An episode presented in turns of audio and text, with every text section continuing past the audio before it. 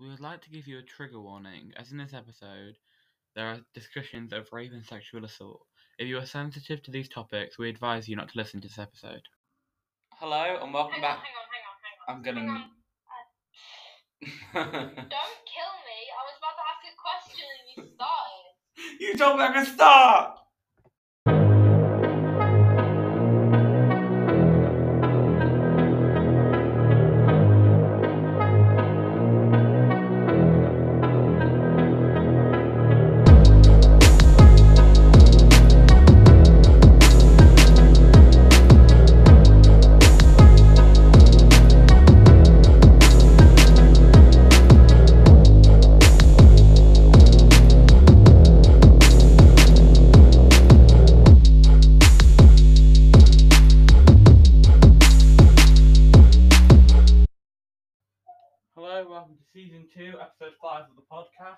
As you can tell by the title, this episode is very serious, but me and Sharky both knew we had to talk about this because of the more common it's getting, unfortunately, in life. So, if we do, like, have, like, laugh halfway through a sentence or whatever, like, that awkward laugh, it's probably because we're not the most comfortable talking about this. Am I right? Yeah. And we're both very tired. For us, it's the yeah, thirtieth. Yeah, I just didn't sleep last night. Yeah. Which was a smart idea. For us, it's the thirtieth of December. Yeah. And tonight... No, thirty-first. It's the thirty-first, mate. And for us, last night was... Uh, tonight, I mean, is New Year's Eve. So we're not going to sleep two nights in a row. At least I'm not. But we're trying to stay on schedule because for us, the podcast comes out in four days. And for me, I, I wanted to do this episode more because I've got so many friends who are girls, and I have friends who are boys. And like, even though it sounds stereotypical, which I, I hate saying, but like, because I have friends who are females, I feel. Who are majority, majority that, I wanted to do this more for them, because I, but I do the same if all my, my mates were males, but they're not, so it's kind of like a push on this subject, because I want to protect my mates. Do, you, do it make any sense? Yeah, to me anyway. Good, I'm, that's one person. But I understand most things you say, so that's not saying much, is it? No. And I think the one thing that I want to push the most about this is that if you have been, like, raped or sexually sexually assaulted, it's not your fault. That's the most important thing to try and push, because I, I, I don't know I don't know anyone who's been, like, raped or sexually assaulted, but the stories I've heard from it, The most one of the most common, like, signs after what happened is that the victim blames themselves, which isn't obviously isn't good. I don't know if it's the same with you, Sharky, but for me, I don't I don't like I don't get why people do the stuff they do. Do you know what, do you know what I'm trying to say? Yeah. I can I can never understand what goes through someone's mind, which makes them that, like... That makes them... What actually makes a person want to do that? What goes on in their puny little pea brain that makes them think that's okay? Exactly. Like, I don't get what goes into someone's head, which makes... Because, once again, I'm going off stories I've, I've only heard, but... What I've heard, I've heard like stories about when it is the, the perpetrator, then believing that the person, the victim, like, deserved it or wanted it. Oh. And to me, that makes me feel sick, because it's like, it's as if they believe they deserve it, like, themselves, like, they deserve the person to want it, which is disgusting. And because I have so many mates who, first off, we have so many mates who make jokes about this, which is, which really makes me feel sick. Because I'm like, yeah, I get you don't mean it in like a mean way, but like, you do not know the pain of someone who's been through that, and you're joking about it. Yeah. And that's why I get annoyed at people who are our mates who do make jokes like that. And everyone's like, oh, calm down, it's just a joke, you can't take a joke. No. I don't like you joking about something as like as bad as that. Because yeah. We have our mates saying, like, joking to each other, saying they're going to rape each other. Yeah. And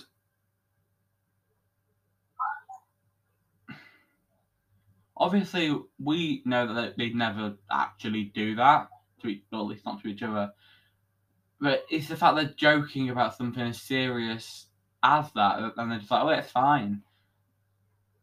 It's like, what, like, what go through your mind to even think joking about it's fine? Because our generation is probably the worst for joking about these serious topics. Like, I can probably name, like, eleven of the episodes that we've filmed so far, uh, Sharky. I'll cut that out. I could probably name ten episodes of the ones that we filmed, Sharky, that our mates or people in our generation, our age, have joked about. Yeah.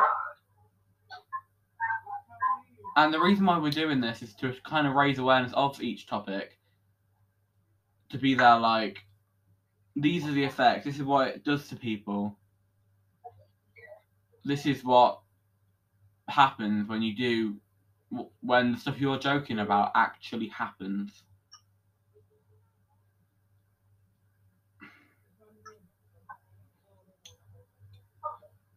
And I feel like for me, with you, Sharky, I'm more worried for you because, like, and that sounds, it's gonna sound stupid, but I'm gonna say it anyway. I'm worried, bec I'm worried for you because, yes, you are non-binary, but you look like, you look like, oh, how do I even say this? Help me. You look like someone who's stereotypically more, like, involved with these two topics than others, which is stupid because yeah.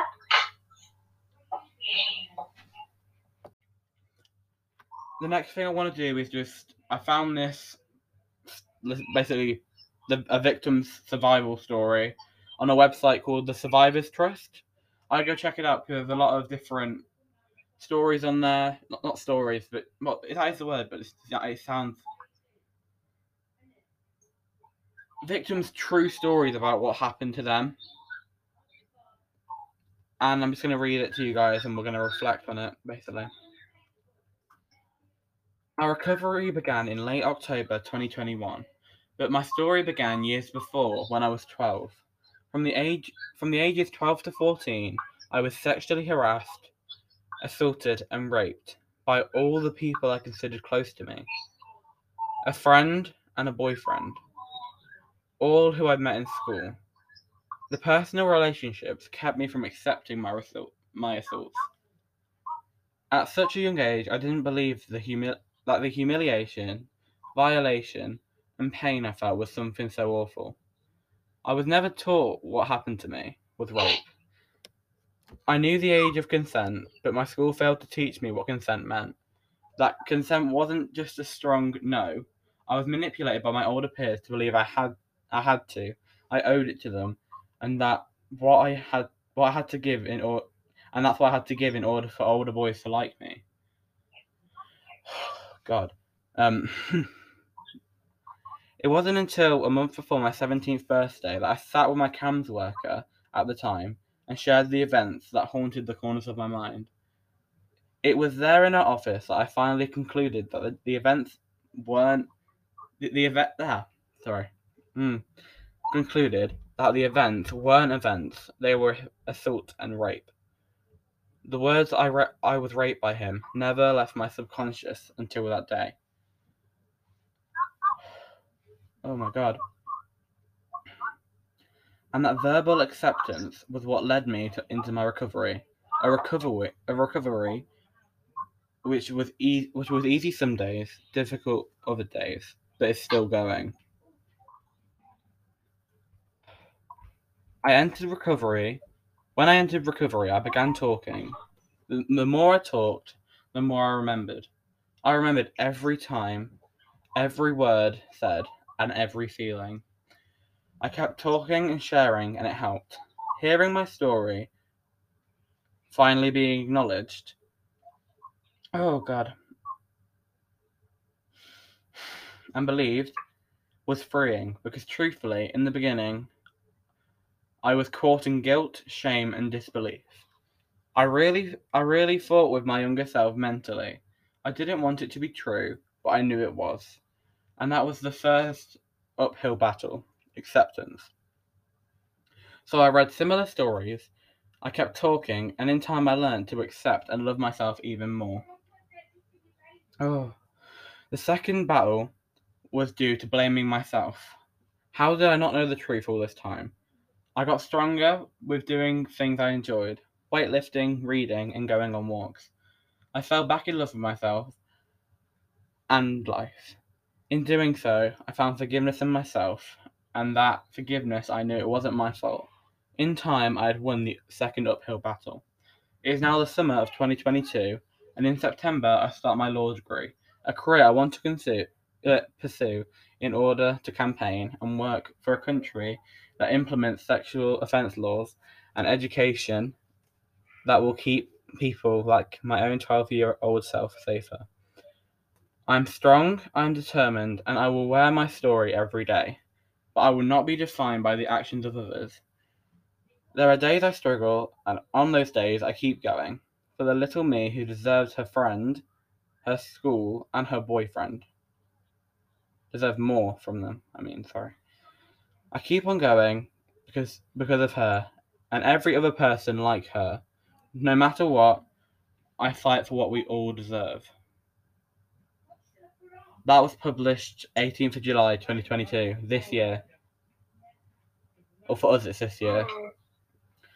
That is a lot.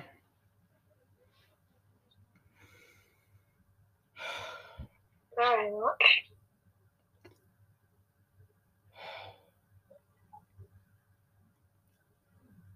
It's not until you read stories like those you realise literally it could be anyone. Because I don't know if you heard Sharky, but it was for her, it was her friend and her boyfriend. Two of the people who were supposed to be closest to her did something as vile as that.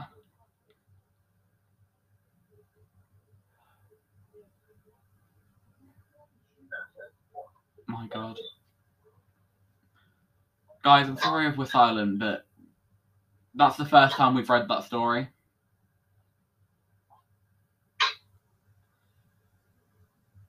And it's a lot for us as well, because as much as we're doing this to educate you guys, we're educating ourselves as we go through this.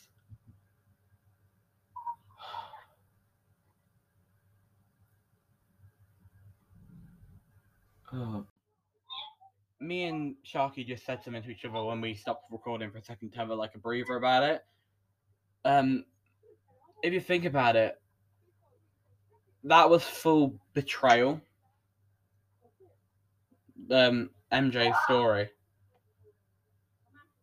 Fully betrayed by the people closest to her.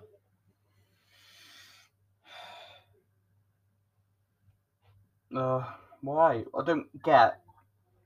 I don't get it. Like, why would you do that to someone you're supposed to love?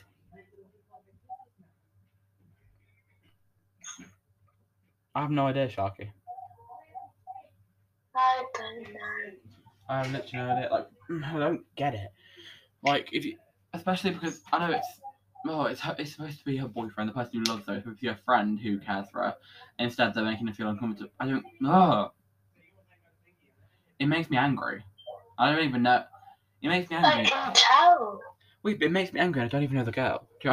It's just the fact I can't stand someone as awful as that person who did that to her could do something like that. Mm-hmm. The main message I'm trying to give out to you guys is, if anything like that happens to you, it's not your fault. It is nowhere near your fault for anything that happens. Yeah. It's the that fault. Really just really isn't. It's the fault of the vile human being who dared to even think about it. Because no one deserves to do something to you without you wanting them to do it. Is the best way to put it. Yeah, no one, no one should be allowed to do that. It's your body, not theirs. Is the best way I can put it. And exactly. I think if it happens to you, if you're male, female, non-binary, gender fluid, whatever, still speak out about it, because you don't deserve to suffer, especially as, with something as serious as this. You don't get, you don't deserve to suffer on your own. This is Izzy's story, another story I found on the Survivors Trust. August eleventh, twenty twenty-one. I was in California for a wedding. I was so happy and excited at the time, and overjoyed for this wedding. A couple nights before, my life changed forever. To put it simply, I was a victim of sexual assault. I was confused, young, and a vulnerable little girl. This night changed my life, as I dealt with cops and had to go to the hospital for what felt like an eternity. The ups and downs that had followed me and this tragic event are indescribable. A person I was close to at the time made it clear she did not believe me. Those words that she spoke that night now haunt me forever. But lots of work, but lot, wow. But with lots of work and with support from my family and my sweet boyfriend, I went I went to counselling and started tackling my trauma. I was ready to fight. After many interviews, phone calls and emails with a detective and D A, we thought we had it in the bag. I had all the evidence, even D N A proof. He was arrested. I knew that many cases of sexual assault do not win, let alone go to court. But I was determined for myself and other women to try and put this evil man away. Justice was, was all I could think about, so I continued to fight. He bailed out before his prem, premli, preliminary hearing, but I was so hopeful for my case to go to court. I continued practicing my story with, with my counsellor. I was prepared for the fight of my life. I'll spare you the details of how horrible this past year has been, fighting legally, and never getting closure while knowing he's still living a free life. One night, my boyfriend and I were on our way to church to see our sweet young adult friends. That's when we got the call, the call we had waited for, for approximately three hundred thirty-seven days. All, all I heard were the words, "We cannot press charges." And that's when everything I fought for ended, or I thought so. I tell this story because I'm heartbroken that the justice system has failed me and so many women. I can't I can't begin to explain how I feel robbed for so many different reasons, but me and my team fought. I know I gave it all I had. I am at a loss of how this chapter will close. It feels like a void. There are a lot of emotions, thoughts and feelings that, that followed this dreaded news. What I will say is that counselling has helped me so much. I have learned to be okay with letting the victim's side, my story, come through. I have always been so hard on myself to stay strong, don't let the tears fall, and most of all, Don't let anyone see my pain. Counseling taught me that it's okay to have my weak moments. I have learned there is strength in tears, and I've learned that it's okay to lean on a safe, lean on safe people. When I was when I was put in a fight or flight situation, I did neither. I froze, and I want to make it clear to other survivors that froze, you made it out alive. Your body protected you the best it could. You did everything right, and you are you are a survivor. A survivor. As well as this, survivors of this kind of trauma should always remember it's never your fault. You did not choose this, no matter what people say or don't say. I encourage counselling when dealing with my emotions of this trauma. It can change everything about your story and help you realise what's happened to you was scary and valid. Speaking for, my, speaking for myself, there were many times I convinced myself it was not my fault. It was my fault. Sorry, I'm really blubbering over words. But counselling and the fact and the, and the facts made it apparent to me that it was not. I don't know how my story will impact anybody, but I need I know it needs to be told. And if this story reaches you, I'm so proud of you and your strength. And you haven't and if you haven't heard it from anyone else, I'm so sorry this happened to you. You are a survivor, and I am a survivor. That was published tenth of August, twenty twenty-two. Another awful story. That's all I can really say on it, because they're, they're all awful stories. I think you'll agree, Sharky.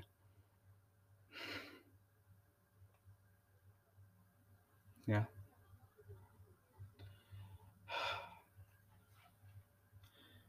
And it's it's awful to know that people like Izzy and M J, and many people out there, don't, like, they don't win. As much as they're survivors and they, they know how they know that they don't they didn't deserve it. It wasn't their fault. They're the victims in it all.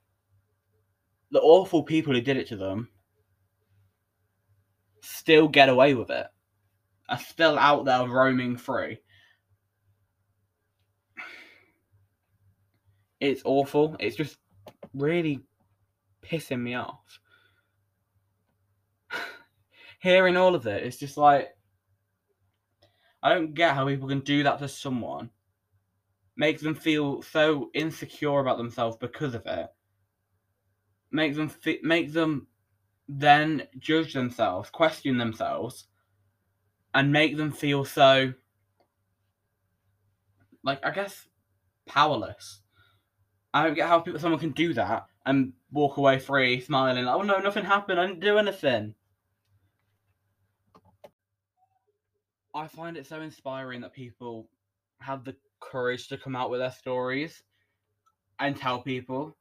And but if you haven't told people your story yet, please speak out, because I don't think any good person wants you to be suffering alone. Yeah.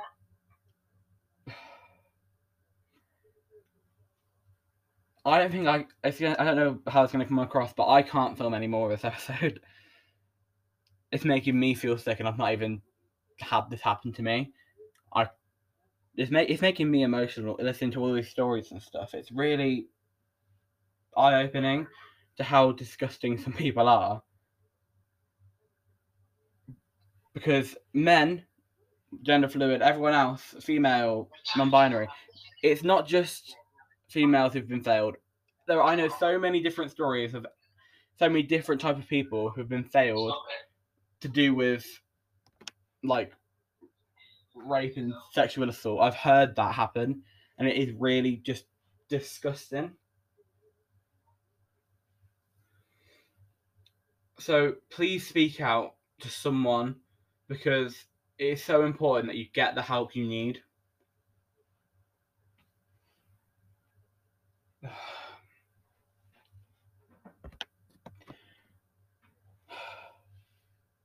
That's all for today. Me and Sharky both hope this has opened your eyes to the reality of this. I hope this has opened your eyes to the reality of this awful topic because it's so disgusting. But you guys who have experienced it, you guys got through it.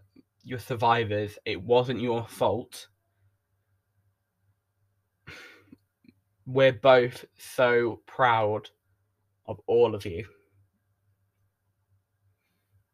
We'll see you next week.